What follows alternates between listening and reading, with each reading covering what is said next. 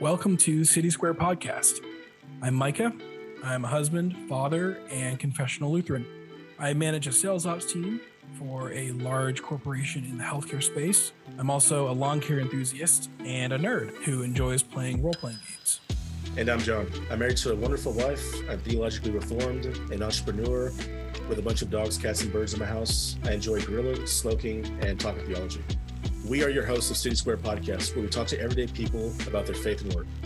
We've been friends for the better part of a decade, and one day decided to put our interests in conversation to work and create a podcast that we would like to listen to. One of the things that I really enjoy learning is how people get from point A to point B in their faith journey, sometimes making quite a radical change.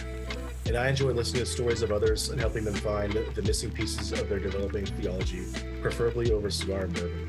We think there's real value in learning from people in other traditions and from varied backgrounds.